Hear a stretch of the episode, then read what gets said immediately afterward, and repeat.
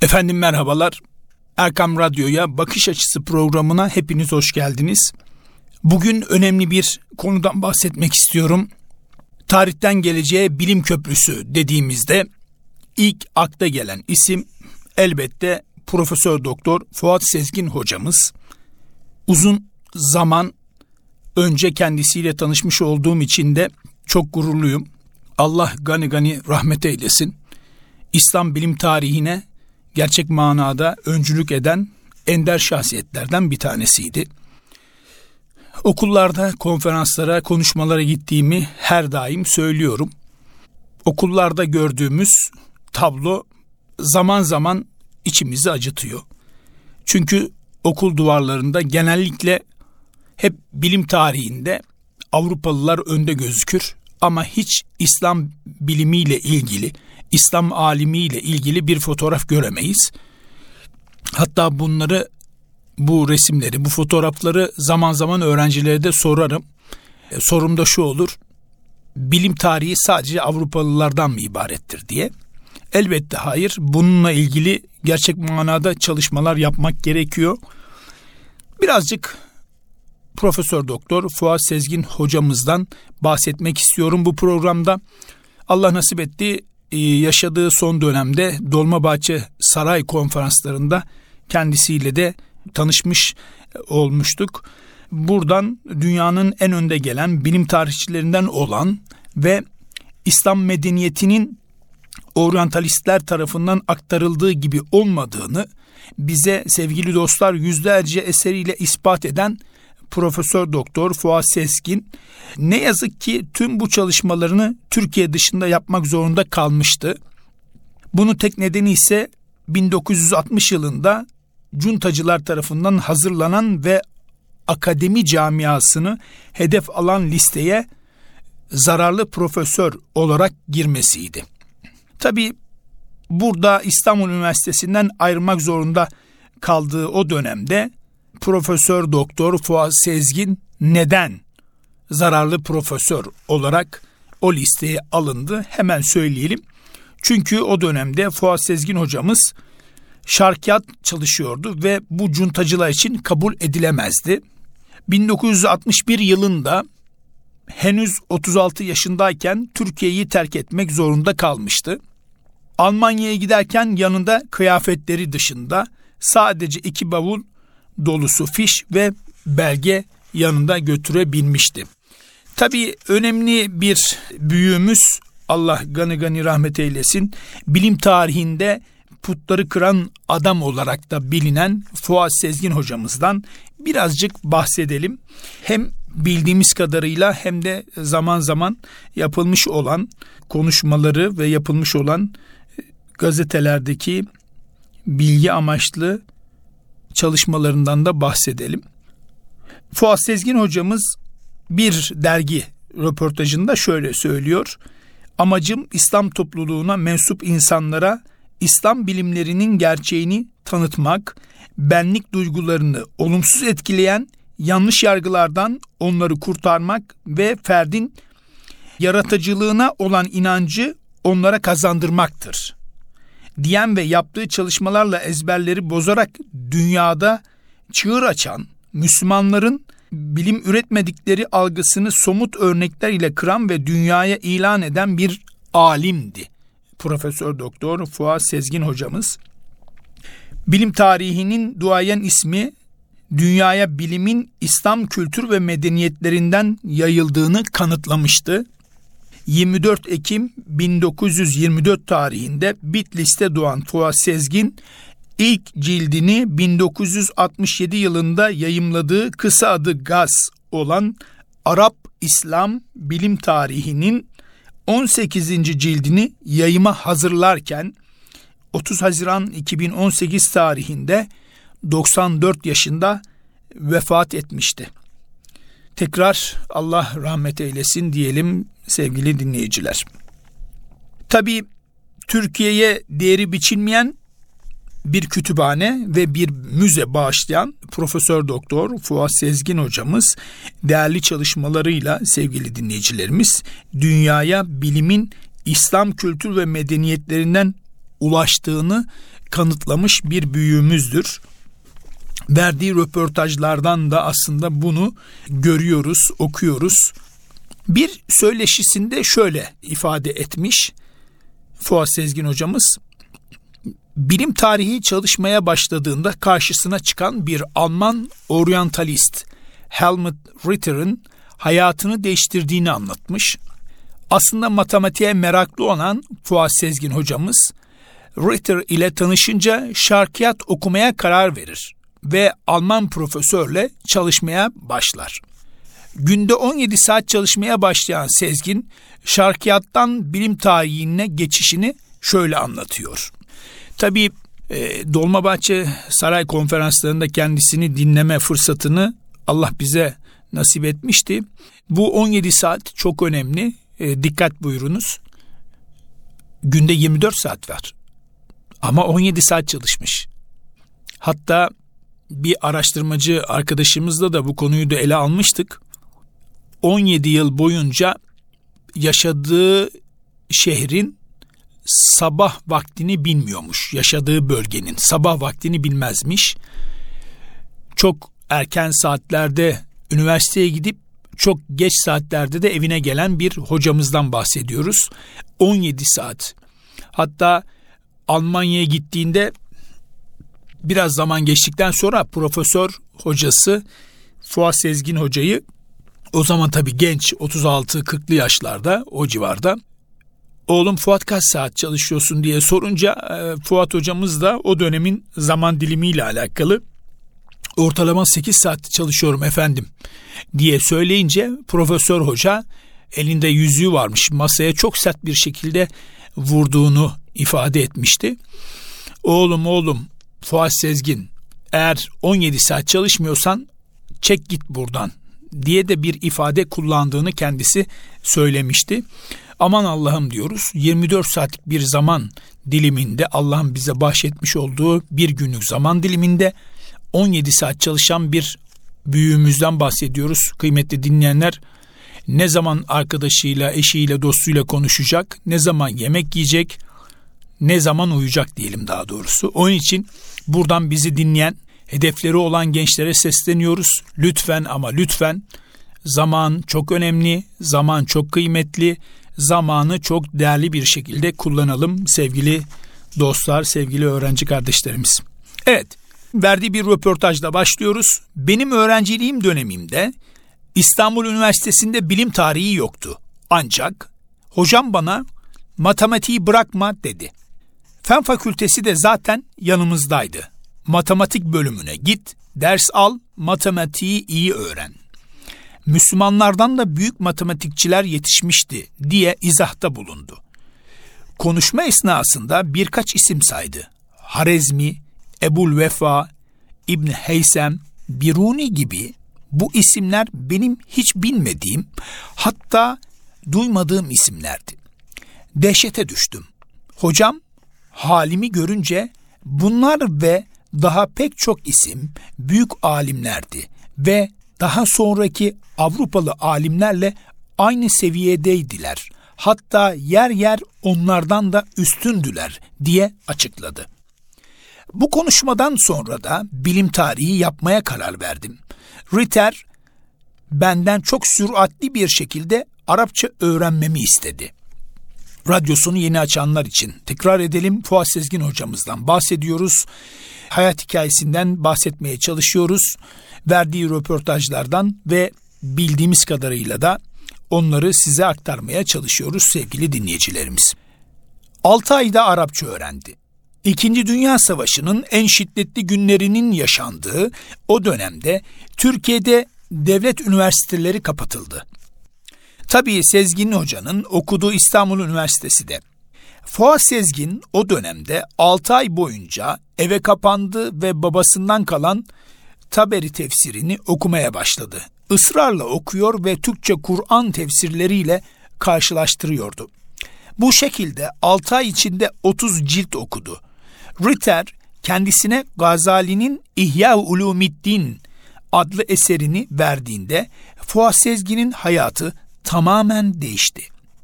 Ritter ile birlikte Süleymaniye'ye sıkça giden Fuat Sezgin bir süre sonra hocasıyla birlikte İstanbul'daki kütüphaneleri gezmeye başladı.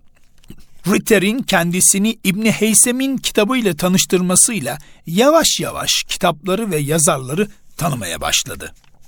Arap İslam Bilimleri Tarihi Enstitüsü'nün kuruluşundan biraz bahsedelim sevgili dinleyicilerimiz. Satır aralarına bakıyoruz Fuat Sezgin hocamızın hayat hikayesinden. 27 Mayıs darbesinin tüm Türkiye'yi olduğu gibi üniversiteyi ve dolayısıyla akademisyenleri de etkisi altına aldığı günlerden geçilmektedir. Fuat Sezgin'in şarkiyat okuması o dönemin Milli Birlik Komitesi'nin hoşuna gitmez. Fuat Sezgin'in adı o dönemde üniversiteden uzaklaştırılan akademisyenler arasında yer alır. Sezgin, üniversiteden uzaklaştırılması ve Almanya'ya gidişini şöyle anlatıyor. İhtilali gördükten sonra Türkiye'de çalışılamayacağına karar vermiştim. Ancak kendi kendime Türkiye'yi terk etmeye karar veremiyordum. O sırada Amerika ile Almanya arasında kararsızdım. Almanya'dan davet gelince Almanya'yı tercih ettim ve gittim. Almanya'ya misafir doçent olarak davet edilmiştim. Gelince tabii ilimler tarihi derslerini takip ettim. Aynı senelerde de bilim tarihçisi olmaya karar vermiştim. 1965'te ikinci bir doçentlik çalışması yaptım. Doçentlikten sonra da bilimler tarihi profesörü ünvanı verdiler. Ancak Almanya'ya gitmek zorunda kalmak Fuat Sezgin'e bilim tarihi üzerindeki çalışmalarını hızlandırma şansını verir. Fuat Sezgin'in bilim tarihine bıraktığı en önemli girişimlerden olan Arap İslam Bilimleri Tarihi Enstitüsü'nü Frankfurt'ta kurar. Fuat Sezgin, enstitünün kuruluş hikayesini şöyle anlatıyor. Kitabımı yazarken gördüm ki İslami ilimler tarihinin etüdü tesadüflere bağlı. Avrupa'da çok büyük alimler fırsat gelince ortaya çıkıyor ve Müslümanların keşiflerini insaflı bir şekilde ortaya koyuyorlar. Ama onlar geçince her şey öylece kalıyor. Yani bir süreklilik yok. Yeri gelmişken şunu da vurgulayayım. Bizim bu alimlere bir şükran borcumuz var. Çünkü eğer Müslümanlar bugün ilimler tarihinde bir yerleri olduğunu ve çok mühim bir yerleri olduğunu biliyorlarsa bunu bazı fedakar oryantalistlerin çalışmalarına borçludurlar. Her şeyden önce ilimlerin tarihinin çok geniş bir çapta ele alınması zaruretine inandım. Bunun da bir müessese çatısı altında yapılması zarureti vardı. Müessesede maddi bir problemdi her şeyden evvel. Ortaya bir şans çıktı. Bana kitabımdan dolayı Kral Faysal mükafatı verdiler. Milletler arası bir mükafat olduğu için törene birçok devlet adamını çağırmışlardı. Bu törende onlar beni, ben onları tanıdım. Bu durumu fırsat bilip yine kafama koydum. Bir vakıf kurmalıyım. Bu vakıfta daha sonra teşekkül edecek enstitütünün mali tarafını temin etsin. İki sene süren amansız takiplerden sonra vakfı kurdum. Ama bununla bitmedi. Enstitüyü finanse edebilecek şekilde vakfın sermayesini arttırmaya çalıştım. Hedefim şuydu. İslam ilimler tarihini geniş çaplı araştırmak ve tanıtmak. O zaman Avrupa'da bu işe inanan yoktu. Arap dünyasında ise anlayan. Velhasıl işimiz zordu. Ancak bu zor işi de başardık. Ancak o zaman ben hem genç hem de dinçtim. Gece gündüz çalışarak enstitüyü bu seviyeye getirdim. Projelerimden birisi de İslam İlim Aletleri Müzesi idi. Çok şükür bunu da başardım ve 800'ü aşkın aleti yeniden imal ederek enstitü içerisinde çok önemli bir müze kurdum. Evet, sevgili dinleyicilerimiz, Bakış Açısı programımız tüm hızıyla devam ediyor. Fuat Sezgin hocamızdan bahsediyoruz. Hem bildiğimiz kadarıyla hem de verdiği röportajlardan satır aralarından size bazı aktarımlar sunmaya çalışıyoruz. Müslümanların ilimler tarihindeki yerine ilişkin direnç mutlaka çökecek diyor Fuat Sezgin hocamız. Bu bizim için önemli çünkü öğrenilmiş çaresizliğe doğru gitmiş durumdayız. Her şeyi maalesef Avrupalıların bulduğunu beyan eden içimizde çok fazla insan var. Halbuki Avrupalılardan önce e, dünyadaki bilim tarihini e, Yunanlar değil İslam alimleri çalışarak ortaya çıkarmışlardır. Hatta Endülüs Emevi Devleti'nde o kadar çok alim yetişmiştir ki bazı Avrupalı bilime ışık tutmak isteyen şahsiyetlerin de Endülüs'e gelip o bilimlerden faydalandığını biliyoruz, öğreniyoruz. Fuat Sezgin'e göre İslami ilimler tarihine ilişkin çalışmalar yetersiz. Sezgin, buna gerekçe olarak bu işin heyecanını duyan, kendini bu işe veren bir insanın yetiştirilememiş olmasına bağlıyor. Ona göre bireysel çalışmalar olsa da yaklaşık bin yıl devam etmiş yaratıcı bir medeniyetin hakkını ortaya çıkarmak için düzenli çalışma yapıldığını söylemek zor. Fuat Sezgin, Fransa'da ilmi aletler sergisi açmak isteyen bir grup bilim adamı içinde bulunan bir profesörün kendisine pek çok ülkede iddialarınız kabul görmeye başladı. Müslümanların ilimler tarihinde önemli bir yeri olduğuna inanmaya başlıyor insanlar. Fakat biz Fransızlar aynı kanaatte değiliz dediğini aktarıyor ve şöyle devam ediyor. Demek istediğim bunca çalışmaya rağmen hala bir mukavemet var. Elbette mukavemet olabilir ancak hakikat benim dediğim gibi ise yani hakikaten Müslümanların ilimler tarihinde bir yeri varsa bu mukavemet ne olursa olsun bir gün çöker. Buna eminim. Ben şahsen Müslümanların katkısının çok büyük olduğuna inanıyorum. Ancak hakikatleri çarpıtmamak için yani hiçbir yalan, mübalağa katmamak için de daima kendimi kontrol etmeye çalışıyorum. Gerçekten Müslümanların yeri çok büyük. Bunu göstermeyi hedef edinmeliyiz diyor bir röportajında Fuat Sezgin hocamız. Kıymetli dinleyenler kısa bir aradan sonra programımıza kaldığımız yerden devam edeceğiz. Buluşma noktamız Erkan Radyo. Efendim Bakış Açısı programımız tüm hızıyla devam ediyor. İlk bölümde Fuat Sezgin hocamızın hayat hikayesinden bahsettik ve devam ediyoruz. Çok önemli vermiş olduğu röportajlardan bir aktarım sunuyoruz inşallah size. Evet, Fuat Sezgin Müslümanların ilim tarihine katkılarını aktarmak amacıyla İslami İlimler Tarihine Giriş isimli bir eser yayımladıklarına da dikkat çekiyor. Ve bu eserde ilk defa Müslümanların bilimler tarihindeki yerini kronolojik olarak başlangıcından 16. yüzyıla kadar gösterdiklerini belirtiyor. Ama mühim olan bu çalışmalara Müslümanların katkıda bulunması. Bu katkı şimdilik çok zayıf. Hatta Avrupalılar bizim adımıza araştırma yaparken bugün dünyada yaşayan Müslümanların varlığını bile kabul etmiyorlar. Çok ilginç. Ancak bu histe sadece Avrupalılar suçlu değil. Hiçbir katkıda bulunmayan Müslümanlar bence çok daha fazla suçlu. Sanki İslam dünyası diye bir şey yok. Muhatap bile kabul etmiyorlar diye konuşuyor. Fuat Sezgin hocamız bir röportajında bu ifadeleri kullanmış. Şimdi biz bunları anlatırken aslında gerçek manada İbni Heysem'e bakmak lazım. İbni Arabi'ye bakmak lazım. İbni Haldun'a bakmak lazım. İbni Sina'ya bakmak lazım. Efendime söyleyeyim aklımıza gelecek olan bütün alimleri aslında iyi bir şekilde incelemek lazım. Çünkü gerçek manada bilim tarihini eğer biz iyi bilmezsek gerçek anlamda bilmediğimiz bir konu hakkında da tartışamayız ve karşılığında da kaynağı belli olmayan çok fazla bilgiyi de aslında bize yutturabilirler. Onun için çok dikkatli olmalıyız.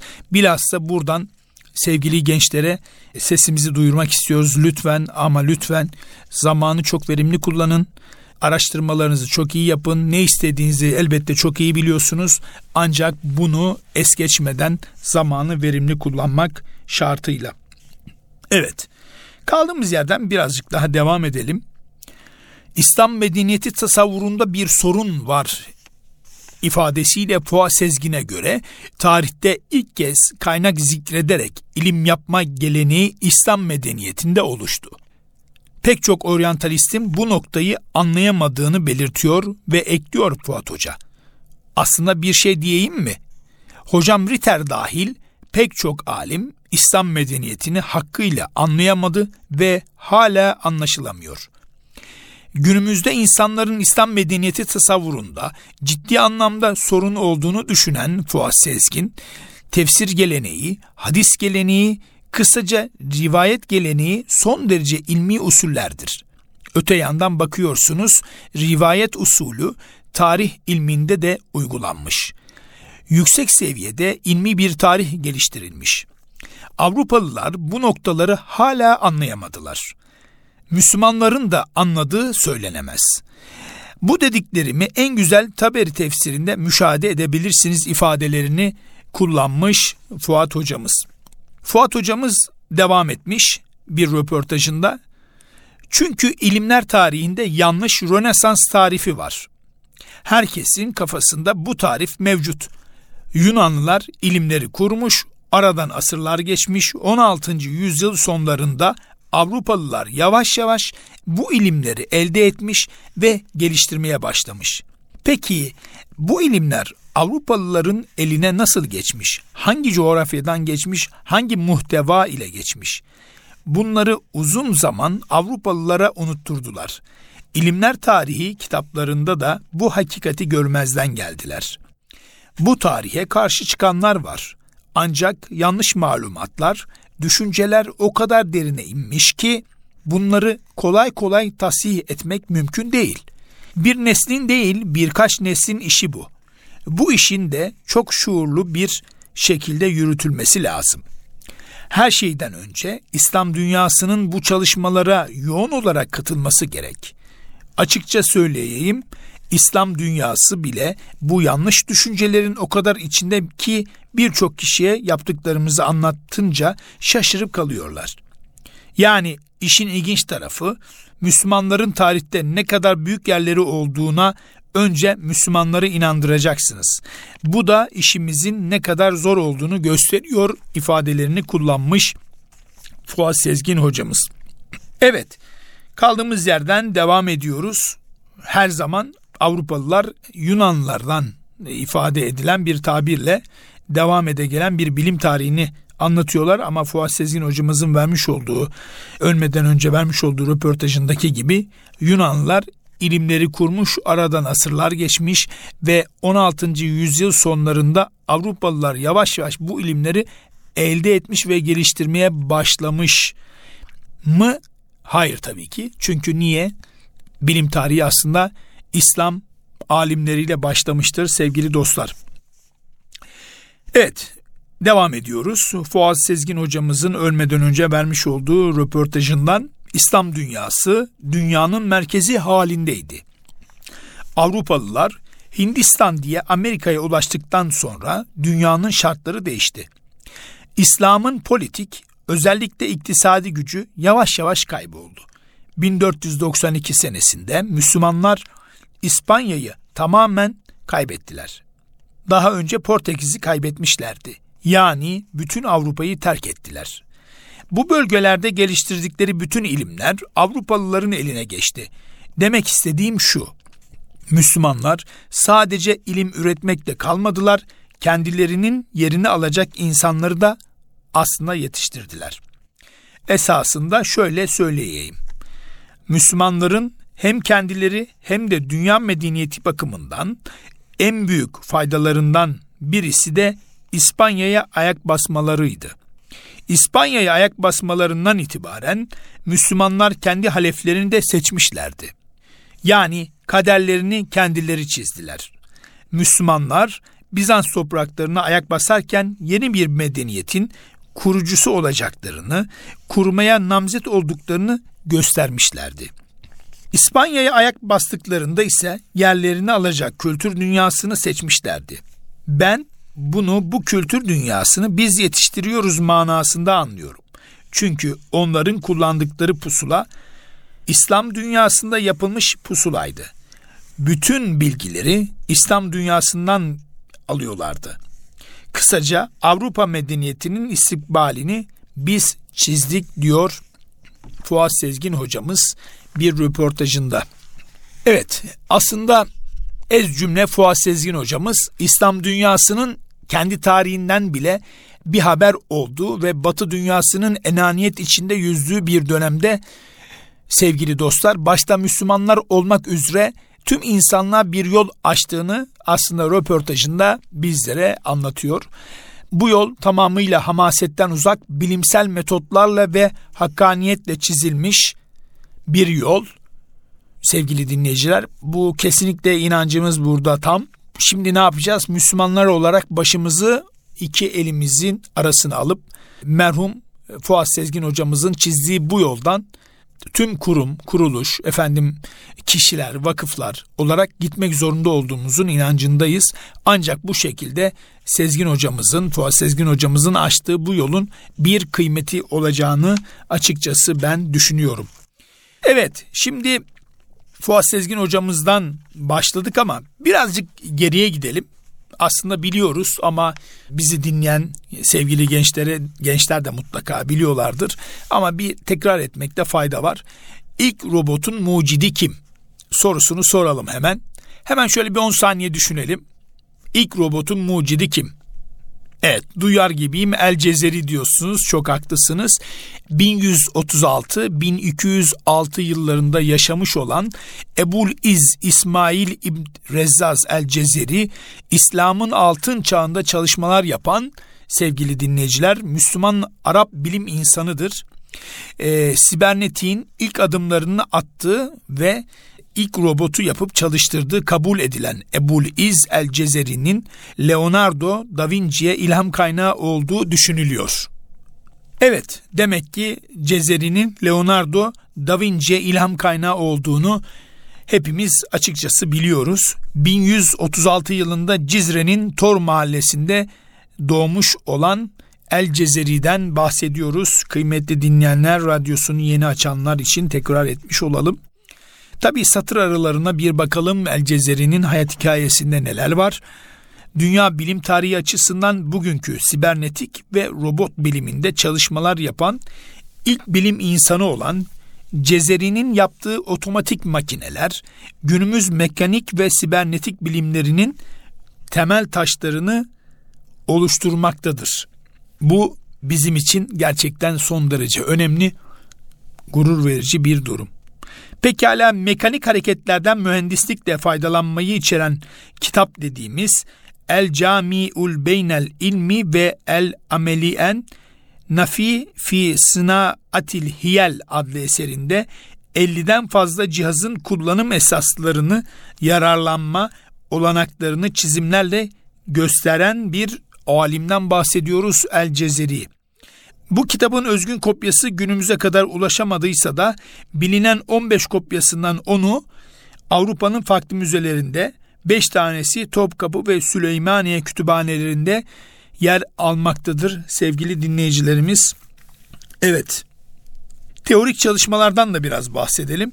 El Cezeri'nin çok pratik ve el yordamıyla ampirik çalışmalar yapan Cezeri'nin kullandığı bir başka yöntem de yapacağı cihazların önceden kağıttan maketlerini inşa edip geometri kurallarından yararlanmakmış. Bu da gerçekten çok ama çok ilginç. İlk hesap makinesinden biraz bahsedelim. İlk hesap makinesinden asırlar önce aynı sistemle çalışan benzer bir mekanizmayı geliştirdiği saatte kullanan Cezeri sadece otomatik sistemler kurmakla kalmamış otomatik olarak çalışan sistemler arasında denge kurmayı da başarmış bir büyüğümüz.